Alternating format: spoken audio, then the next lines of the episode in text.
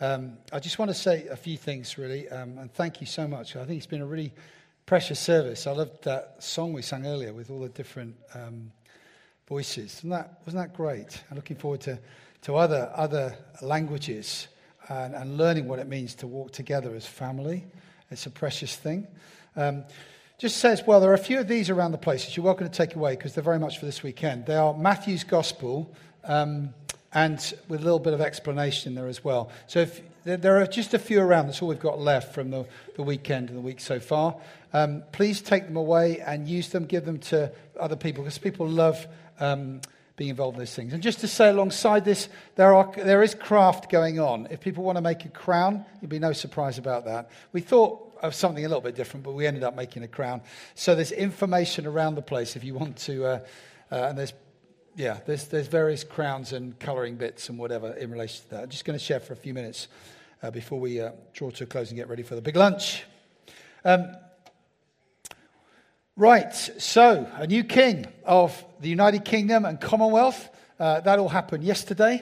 Um, and um, the service began with this person up on the screen. This guy, Samuel Strachan, when he said these incredible words, didn't he? Your Majesty, as children of the kingdom of God, we welcome you in the name of the King of Kings. And Charles replied, In his name and after his example, I come not to be served, but to serve. It's quite a powerful start and a statement into a culture that many, in many ways just parks God and the idea of service in that way. And as we've thought about what sort of king and what defines a king and the things and bits and bobs going on uh, before, we're also thinking here just briefly about what sort of king is uh, Jesus. Now, we had all those uh, symbolic things that we were talking about earlier the throne and the crown, and you got the orb, and you got the scepter, and all that sort of stuff. And um, Matthew's gospel is a particular gospel that focuses in on kingship. It talks very much about the kingdom of God, the kingdom of God, the kingdom of God. That's why it's well worth reading in relation to this whole coronation thing, because what he's saying is the king is coming. The king is coming. Just like that video we saw there, there's that promise that the king is coming, that even though the world is all over the place, the king is on his throne. And he's not, um, you know, dismayed or struggling. He may be dismayed about things that are going on, but he's not thrown by that on his throne. Three symbols, though, that remind me, I suppose I thought of, are symbols that maybe show us a little bit about the sort of Jesus, the sort of king that Jesus was. First thing is water. Water comes up a lot in uh, this particular uh, person, in Jesus. Water. Obviously, the water is baptism. When his father looked down and said, I am well pleased with my son, and the Holy Spirit comes on him. There's the water, of course, um, with uh, the, the wedding at Cana. He turns all those jars of water into luscious, gorgeous wine right at the end of the wedding. Or at the Last Supper, where he poured out the water in a bowl and he washed their feet. And he shows them straight away at the beginning of that, doesn't he?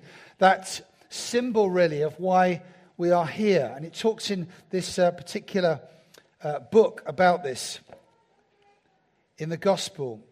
In Matthew 20, it says this I'm called to be like the Son of Man. He did not come to be served, instead, he came to serve others. He gave us, if you like, a model of what we are to be. So, firstly, water. Secondly, bread. Bread pops up a lot. Firstly, he's tempted. He's told, Why don't you have some bread by the devil? And he turns against that and says, No, because my bread is the word of God. I want to do the will of the Father. No, says Jesus. Secondly, there's the Last Supper where he broke bread to represent what he was going to do. Wasn't that a lovely picture there of the, the feet? That picture of the feet that bring good news, the feet, the blood of Jesus that was given, and the brokenness of his body that we might be free. He uses that symbol, that illustration. And thirdly, the feeding of the 5,000, when he takes just a little loaf of bread and he breaks it and gives it to all the people, and they're all fed. Isn't that amazing to know that, that Jesus is like a symbol of saying he takes the small things we have and he expands them and uses them for his glory? We see it here in Matthew 14. Matthew 14, it says, He looked up to heaven as he prayed for that stuff and gave thanks. He broke the loaves into pieces. Then he gave them to the disciples, and the disciples gave them to the people. That symbol of saying that the bread, I am the king who gives and gives and gives and gives. However much we might think that the King Charles has had, he's not going to give enough to us. He gives and he gives. And third picture really came to mind was, was of wood. A carpenter, of course. Carpenter's son. He worked on the wood and he works on it for himself. He gets in a wooden boat and goes on over, doesn't he? And we read about in Matthew, and he's on a boat with the disciples and it's swaying around and he finds himself asleep. Well, he's asleep and the disciples are scared and he gets up and he just calms this down. He touches wood, he touches water, bread, wood, and of course, finally, the cross itself. The cross itself that he carries. He carries that cross, he picks it up, he brings it, and he is put on a cross. And of course, at that moment as well, they give him that crown, that crown shoved on his head, that crown that is given, the crown of thorns, of wood, that is given, that replaces the normal regal crown that we think of with a crown of thorns. And then he's proclaimed, isn't he? As it says here in Matthew uh, 27, it says, Above him, above his head, they placed the written charge against him. This is Jesus, the King of the Jews. It's interesting, isn't it? He was a king, and we proclaimed him as king, but he didn't touch any um, gold or velvet, or that word that I never come across, ermine. Not vermin, ermine, which is a special um, sort of cloth. He touched water bread, simple things that all of us connect with. We're never going to touch that stuff on a regular basis at all, are we? But isn't it? Jesus just comes totally and utterly like us. King Jesus comes like us. And these are the amazing words that Justin Welby used yesterday, which are mentioned. If you go on a bit, he says this His throne was a cross, his crown was made of thorns, his regalia were the wounds that pierced his body. What an incredibly powerful quote there and statement. And as a YouTube video, which you ought to listen to, says, That's my king. I do recommend you get it. That's my king. And he goes through a whole list of my king. Sorry about that slightly dodgy American accent, but it's like that because it's wonderful, because it's someone speaking out the king that we have that we need to get way more excited about than even a, a, an earthly king that is celebrated. And we reaffirm, if you like, today, I believe, as we gather our allegiance to this king, to give our lives afresh to him. There are two kings we talk about there's the king, one with a throne and a crown and privilege, the other one simply who touches water and bread and wood. And the question I've got to think as we finish really is what's the difference? I was thinking about this question what's the difference between the kings? We can talk about things. Yes, one is more simple, one is. And it really came to mind right in the middle of the night, actually. I got up in the middle of the night and I wrote this down. It says, Only one of them can be truly known by me. Only one of them can be truly known by me. It's a good word. Worth it in the middle of the night. How many of you have ever met King Charles? There may be a few here, possibly not. There's one at the back. Sylvia, we're going to shake hands with you afterwards. Have you washed your hands since? But there's very few of us. We can see them on a screen. We can stand in the streets, can't we? And we might meet them once even. Or twice, some people do. And we might say, well, you know, I know someone who knows who knows who knows King Charles. But we don't know him at all, do we? But I tell you, if I was to ask you, how many of you know King Jesus? Isn't that a strange one? You've never seen him? You've never seen him even on TV, but you can say that you know that you know. There's something about it, isn't it incredible that Jesus, the one who came, and who, when he left earth, said, I'm going to be with you forever by my Holy Spirit. And here we are, over 2,000 years later, and we can say, we know him. And we know him in, in the most amazing ways. We've invited him in. If you invite him in, if you haven't yet invited King Jesus in, today might be the day where you can know this Jesus for yourself.